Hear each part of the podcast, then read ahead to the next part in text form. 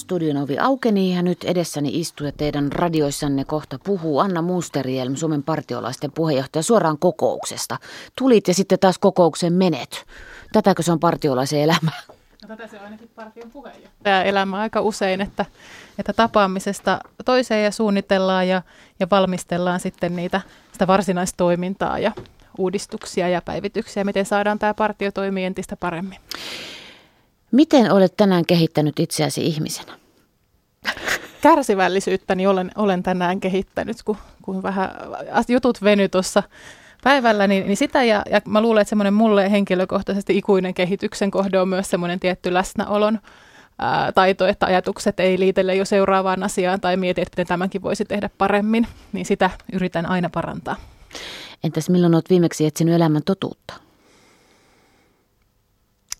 Mä luulen, että, että se oli tässä ihan äh, muutama viikko sitten, kun oli ne Brysselin iskut, ja silloin mietittiin jälleen sitä, että, että partio tarvitaan nyt enemmän kuin koskaan, että saadaan sitä rauhaa rakennettua ja ystävyyttä yli rajojen, ja, ja silloin mietin just tätä, että, että miksi me ollaan olemassa. Tuolla tuottaja puistelee päätä, että mitä tuo taas kyselee. Nämä ovat partiolaisten ihanteita, kaksi niistä. Sinä tiesit, mistä on kysymys, todellakin Anna. Ja tunnushan on luonnollisesti edelleen ja aina ole valmis. Näin ollaan. Sulla ei ole sitä vyötä. Mulla oli se kliklikvyö. Onko se vielä se kliklikvyö? Se Joo, se on se aika samanlainen kliklikvyö kyllä, mutta en ihan joka päivä en pukeudu partiovaatteisiin. Anna Musterielm, Suomen partiolaisten puheenjohtaja. Menit partion pienenä äitisi pakottamana. Miksi piti pakottaa? Ehkä tarkemmin sanoen, multa ei hirveästi kysytty. Äiti itse oli ollut partiossa, mummi on ollut partiossa, puoli sukua ja äiti ajatteli, että se on mulle hyvä harrastus ja sitten minut sinne kärrättiin. No miten se sudenpentu aika sujui? Uh, käsi sydämelle, Anna. Käsi sydämelle. Se, tavallaan hauskaa siinä oli se, että pääsi kokeilemaan ja tekemään ja, ja olemaan tavallaan ilman perhettä ja vanhempia. Oltiin sitten metsäreissuilla ja olemaan vastuussa. Ja onhan sen jälkeenpäin ajateltuna, se oli aivan kreisiä, että 10, 10-vuotias tyttö lähtee viikonlopuksi metsään muutaman 13-vuotiaan tytön vahtimana – mutta siinä sitä jotenkin oppi ylittämään itseään ja oppi rohkeammaksi ja oppi kokeilemaan semmoisia juttuja, mitä ei ollut koskaan ajatellutkaan, että voisi tehdä. Sä lopetit sitten partion yläkouluikäisenä. Miksi? No silloin taas tuntuu, että siellä ei ole mulle sitä paikkaa, että ei löytynyt riittävästi uusia vastuita ja semmoisia, mä jotenkin ajattelin, että partiossa kuuluu ottaa aina vähän isommat saappaat, kun oma jalan koko on, että kasvaa sitten niiden kokoiseksi, niin silloin, silloin siinä mun lippukunnassa ei ollut sitten sellaista paikkaa ja sitten – jätin partion pariksi vuodeksi ja sen jälkeen palasin sitten ihan vapaaehtoisesti, äiti ei enää pakottanut. Nimenomaan palasit ja se olikin sitten menoa, tempauduit aina Musterelm täysillä mukaan. Joo, kyllä se taisi olla semmoinen, että pikkusormia sitten meni koko käsi ja muu vartalo perässä. Mikä sinne imas sitten? Sä pääsit etenemään vai, vai mikä siinä oli? Tietysti oli kasvanut vähän ihmisenä ja mm. kaikkea semmoista. No varmasti se, että, että silloin sai sitä omaa vastuuta ja pääsi kokeilemaan – et enhän mä edelläänkään osannut niitä juttuja, mutta mut mulle annettiin se tila kokeilla ja oppia. Silloin mä sain oman ryhmän kaverin kanssa ja me heille sitten opetettiin niitä uusia juttuja ja lähdettiin sinne metsään sitten seikkailemaan ja, ja retkeilemään. Ja sitten tuli aina vaan vähän isompia hommia, että sitten innostuttiin järjestämään koko lippukunnalle tapahtumia ja naapurilippukunnillekin ja sitten koko kaupungin lippukunnille, että aina pääsi vähän isompiin tehtäviin. Anna Musterielm, Suomen partiolaisten puheenjohtaja. Mikä sun partionimi oli?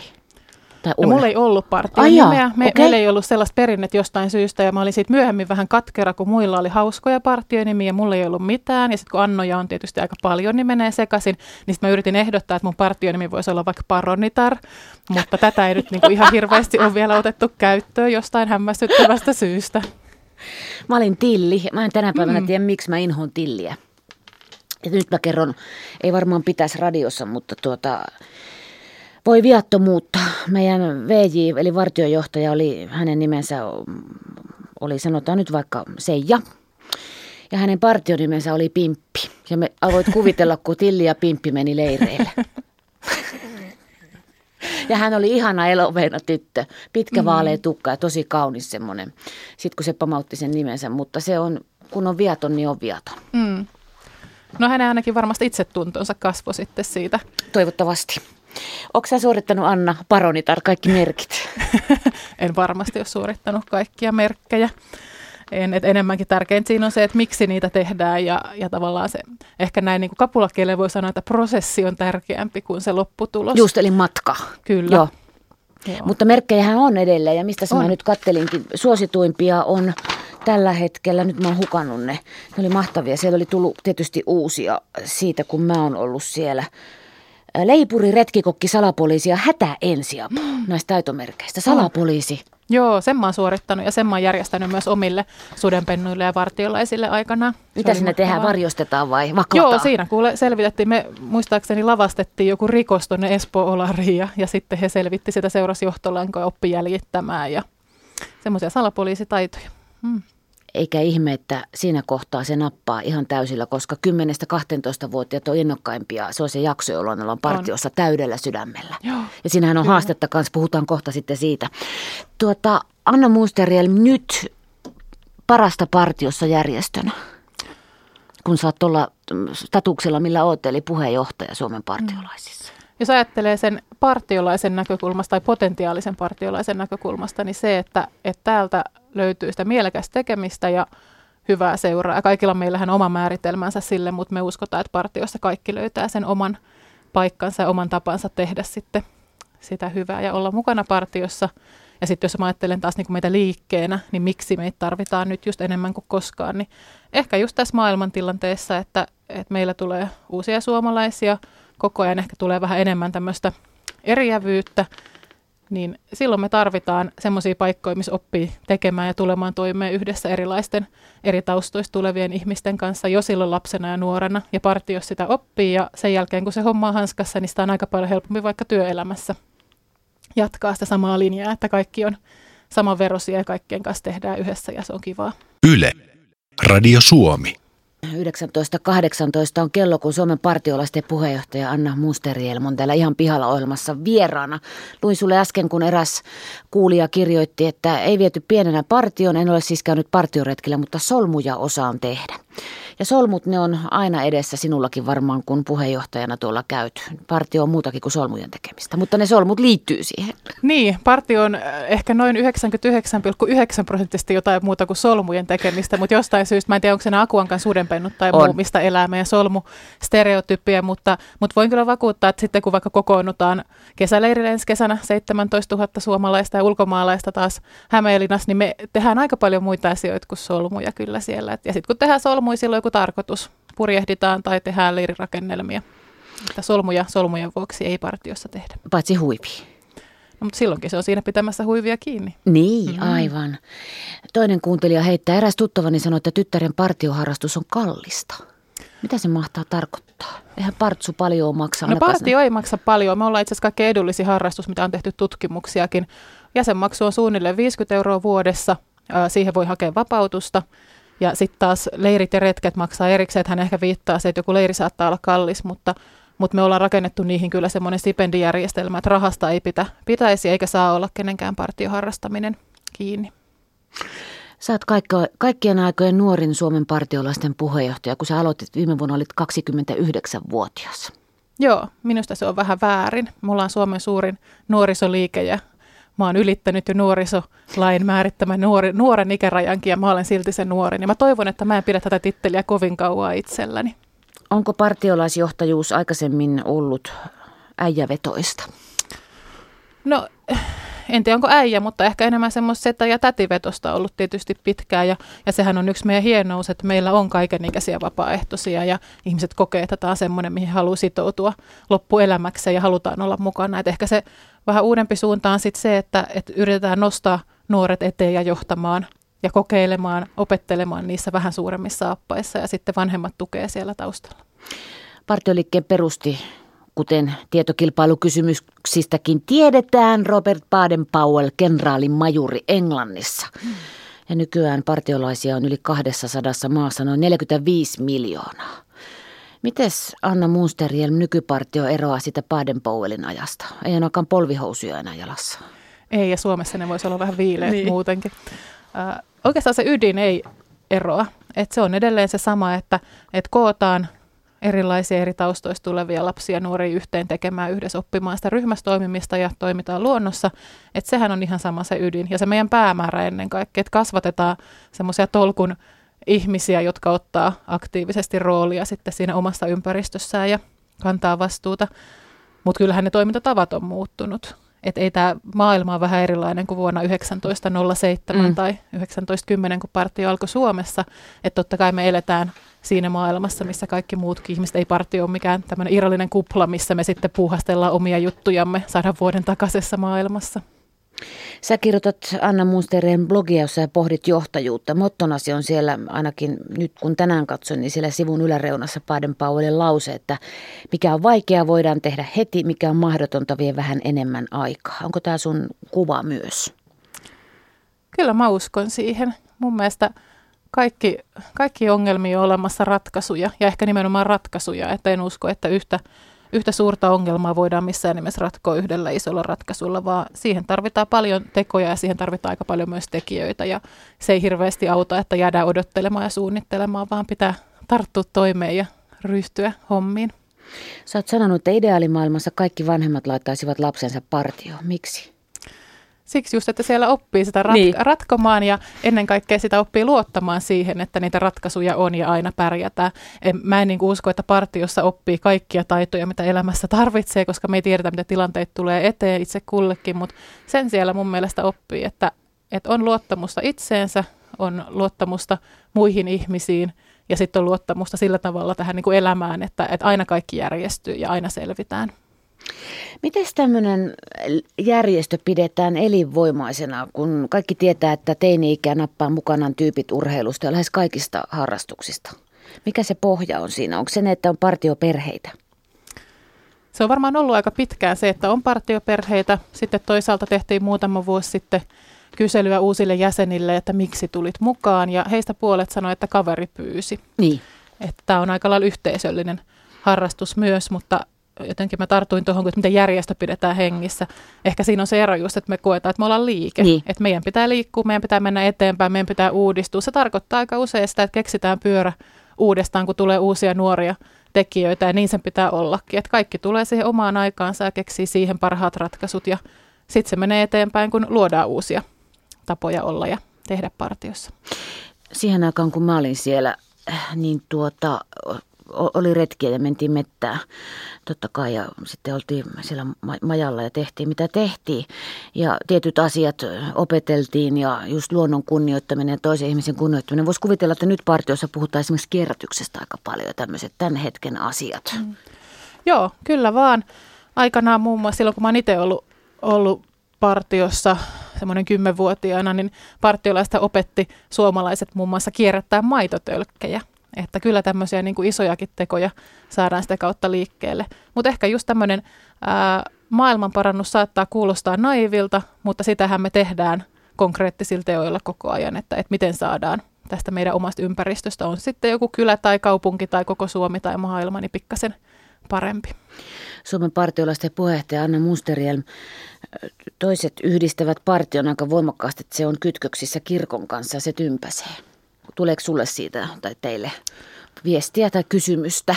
Joo, totta kai se on tässä tilanteessa, missä me nyt eletään, että, että ihmiset sitten kokee, että kirkko ei ole ehkä heidän paikkansa ja jonkun verran sitten eroa väkeä. Mun mielestä se on ihan, ihan luonnollista. Mm, Partion kuuluu selkeästi siihen meidän arvopohjaan se, että on usko johonkin itseään isompaan ja, ja mä en oikeastaan niin kuin ajattelekaan, että siitä pitäisi päästä eroon. Mutta sitten taas se, että mietitään esimerkiksi maahanmuuttajia, joita meillä on jatkuvasti enemmän partiossa – myös ja me halutaan, että kaikki kokee, että tämä on heidän paikkansa, niin miten, miten me vaikka muutetaan meidän toimintaa sillä tavalla, että se ei ole ainoastaan sitten evolut tai ortodoksista uskontoa, jota partiossa voi, voi sitten vaikka hartauksissa olla mukana. Ja sitten taas maailman partiolaiset suuri osa muslimeita, että eihän tämä mikään uusi asia ole. Meidän pitää vaan opetella vähän uudenlaisia tapoja. Sä oot sanonut monta kertaa, että partiossa oppii johtamista. Mäkin ollut mm. VJ, mä olin vartiojohtaja, olin todella huono siinä. Sitten lähdenkin kohta läiskiä, siihen oli monta syytä, muun muassa yksi ankee leiri ja kaikkea tämmöistä. Puhutaan johtamisesta sun kanssa kohta lisää, mutta kun alussa sanoin, että olet Suomen nuorin partiolaisten puheenjohtaja ja toivot, että sitten se et ole pitkä ja seuraava on vielä nuorempi, kun nuoriso, nuorison kanssa kuitenkin puljataan. Kun sinut valittiin Anna Munsterjelm ja pohdit blogissa tuota johtajuutta noin niin kuin muutenkin, niin nikotteliko siellä kukaan, että nuori Mirkku tulee nyt tähän? Onko se avoin tuo homma ikä- ja sukupuolirasismista ja tämmöisestä tai irti siitä. Mm. Kyllä mä oon joskus sitä naurannut, että, että silloin kun mä olen ehdolle, niin joku sanoi mulle, että, että sä oot muuten kyllä tosi hyvä ehdokas tähän hommaan, mutta sulla on kolme ongelmaa, sä oot alle 30, sä oot nainen ja sä oot pääkaupunkiseudulta. Ja enää on tietysti asioita, mitä on aika haastava muuttaa, ainakaan niin kuin lyhyellä aikavälillä. niin. Et, et suurin osa ei, ei näe mitään ongelmaa. Totta kai niin kuin on välillä se, että jos meillä ei ole ollut aiemmin vaikka alle 30 puheenjohtajia, niin silloin pitää myös pystyä osoittamaan, että kyllähän mä tässä pärjään ja mä oon tässä ihan hyvä. Uh, mutta ei missään nimessä semmoista, niin kuin, miten mä nyt sanoisin, syrjintää – ehkä se, mikä on ihan yleisestikin tässä yhteiskunnassa minun mielestäni on se, että tytöt joutuu tekemään enemmän töitä osoittaakseen, että on hyviä johtajia, kun pojat joutuu tekemään. Mä sanoin just äsken, että mä olin huono VJ, mutta se ei liity nyt mitenkään sukupuoleen eikä mihinkään. Se on, liittyy henkisiin ominaisuuksiin niistäkin puhutaan kohta no. vähän niin. lisää. Yle. Radio Suomi. Täällä osa kuulijoista Radio Suomen lähetysikkunassa iloitsee ja kertoo kivoja partiomuistoja. Osalla taas tulee hankalampaa asiaa mieleen. Ja yksi niistähän on se, että semmoinen sotilaallisuus vanhoilla historiallisilla havinoilla jotenkin liittyy partioon. Onko sitä enää siellä, vaikka onkin nämä arvoasteikot ja hierarkiat ja univormut, marssijärjestys? No marssijärjestystä ei oikeastaan ole. Univormut johtuu siitä, että, että aikanaan kun partio perustettiin, siellä 1900-luvun alun Englannissa ja siihen koottiin poikia, sitten myös tyttöjä eri yhteiskuntaluokista. Ja se tarkoitti, että toinen poika tuli kadulta ja toinen tuli linnasta. Ja silloin haluttiin luoda, että on joku yhtenäinen asu, jotta ei voi niiden perusteella erottaa, että onko toinen jotenkin hienompi kuin toinen. Ja siihen perustuu se, eikä siihen, että me oltaisiin jotain pikku sotilaita todellakaan. Että ei niitä ihan hirveän usein kyllä käytetä. Että meidän omissa juhlatilanteissa ei siitä miten riippuen miten sotilaallisuuden määrittelee. Jos taas ajatellaan niitä niin kuin tavallaan hyviä puolia, on siinä se, että ollaan järjestelmällisiä, pärjätään vaikka tuolla metsässä ja, ja osataan huolehtia itsestä ja kaverista ja, ja päästä isolla porukalla yhteen tavoitteeseen, niin siinä mielessä voi ehkä löytää jotain yhtenäisyyttä, mutta muuten se on ehkä vähän semmoista vanhentunusta hömpötystä, että partio olisi joku pikkuarmeija. Anna Muusteri, Suomen partiolaisten kaikkien aikojen nuorin puheenjohtaja johtajasana, jota pohdit sinä blogissasi muun muassa. Mystifioidaanko johtajuutta tässä maassa liikaa? Nyt ei puhuta partiojohtajuudesta. No kyllä minusta mystifioidaan, että se on jotenkin semmoinen, toisaalta semmoinen ihmeellinen ominaisuus, mikä jotenkin laskeutuu ihmisten päälle sen niin. tittelin myötä. No sillä tavalla se ei ole, vaan johtajaksi kasvetaan ja, ja sitten voi aika paljon itse vaikuttaa, että kasvaako hyväksi vai huonoksi johtajaksi. Mä uskon, että kaikilla, joilla on halua haluaa tulla hyväksi johtajaksi ja jonkunnäköisiä edellytyksiä, niin he pystyvät siihen ja heistä kasvaa kyllä sellaisia, mutta se vaatii aika paljon töitä. Ja, ja sitten toinen ehkä ajatus tässä just, että, että tämmöinen, niin kuin, että minä suostuin johtajaksi ja usein vaikka politiikassa tai yritysjohtajilla, että isänmaa kutsui, niin minä nyt sitten astuin palvelukseen. Ei, että miksi kukaan ei voi sanoa, että mä haluan johtajaksi. Mä toivon, että sellaista löytyisi paljon enemmän. Niin, johtaminen näyttää setämiesten hommalta, kun mm. uutisia katsoo, että on tuolla sylkee ruutu Nurdea ja harmaat herrat hienoissa puvuissaan siellä puhuvat ja sitten puhutaan eduskunnassa. No siellä on rouviakin ja neitä ja seassa, mm. mutta mm, siinä pitäisi mun mielestä antaa rohkeasti roolia myös erilaisille johtajille, että, että puhutaanpa me nyt sitten siitä, että ootko värikäs neiti vai harmaa, harmaa herra, että näitä määritelmiä löytyy ja mun mielestä niihin ei kannata tuijottaa, että molemmat voi olla erinomaisia johtajia, molemmat voi olla myös todella huonoja johtajia, mutta että olisi uskallusta ö, valita johtajiksi sellaisia, joita ei ehkä ensimmäisenä tulisi ajatelleeksi. Ja olisi uskallusta katsoa niitä näyttöjä enemmän kuin ehkä ää, papereita tai sitä, mitä lukee se CV-ssä titteleiden kohdalla, niin kyllä mä uskon, että silloin se johtaminen olisi myös kaikkiseltaan parempaa ja ehkä enemmän just semmoista arvopohjasta johtajuutta, mitä me partiossa halutaan ajaa ja jotenkin tuntee itsensä paremmin ja osaa tunnistaa omat arvonsa ja osaa tunnistaa myös toisten arvot, niin on helpompi johtaa heitä. Sä oot kuulemma nopea ihminen, joka tekee päätökset äkkiä ja et jaksa semmoista vatulointia. Kyllä, Niissä voi kysyä asuntojeni myyjiltä. Selvä. Eli vauhdikkaasti tehdään Joo. ne hommat. Tuota, sä, sä oot sanonut, että sä oot pakottanut itsesi kiinnostumaan muiden mielipiteistä, koska hyvän johtajan mm. pitää hallita se. Oliko mm. kovaa hommaa? No oli ja onhan se edelleen. Niin. Ei se ole mikään semmoinen asia, joka sitten, että minäpä tästä opiskelen tämän niin kuin Paavo Väyrynen Dostojevski parissa päivässä, vaan, vaan kyllä se on niin kuin jatkuvasti sellaista itsensä haastamista ja, ja välillä myös vähän nuhtelemista, kun, kun siinä ei niin onnistukaan. Et, et kyllä, koska mä oon sillä tavalla, että niinku itse muodostaa helposti visio jostain asiasta, että tällainen tämän pitää olla ja tämä on hyvä. Ja sitten tajuu, että mä oonkin itse asiassa yksin menossa kohti sitä päämäärää. Ja jos mä oon johtaja, niin mun pitäisi saada mukaan aika iso joukko, joukko. Ja silloin se vaatii, että mä kuuntelen heitä ja otan kaikki heidän ajatuksensa siihen mukaan ja otan heidät mukaan johtamaan. Mutta sitten kuitenkin johtajan pitää tehdä se päätös. Eihän Kyllä. se demokratialla toimi sitten. Siis se mm. lopulliset äärimmäiset jutut. Puhutaan ei. nyt vaikka mille tasolle asti. Joo. Ei, ei mä, miten tämä on tämä sanonta, että, että demokratialla ei ole koskaan tehty yhtään suurta muutosta. Että jossain vaiheessa jonkun pitää aina ottaa se vastuu ja sanoa, että, että minä hoidan tai minä johdan ja, ja mä kannan myös sen vastuun ja otan vastaan sen kuran, mikä tästä väistämättä tulee. Mutta sitten taas sitä valmisteltaessa mun mielestä pitää kuunnella ihmisiä ja, ja pitää ottaa huomioon heidän pelkoja ja huolia ja, ja toisaalta myös semmoisia odotuksia, että mitä hyvää tästä voi tulla. Ja sen jälkeen, kun se päätös on tehty, niin sen jälkeen ihan sama juttu. Että eihän mitään, mitään ei ole valmista sen jälkeen, kun päätös on tehty, vaan sittenhän se homma vasta alkaa seurasin erään tuttavan seinällä Facebookissa keskustelua nykyjohtajistamme politiikan maailmassa ja siellä sitten, että no eihän kukaan siihenkään hommaan synny, eikä siihen mm. ole varsinaista koulua, että me äänestämme mm. heidät ja matkan varrella ja mistä sen sitten sen tiedon saisi, että viisas johtaja, jos on vaikka ministeri, niin sillä on se hyvä toimikunta ja armeija siinä ympärillä, jotka auttavat mm. ja hankkivat sen oleellisen tiedon.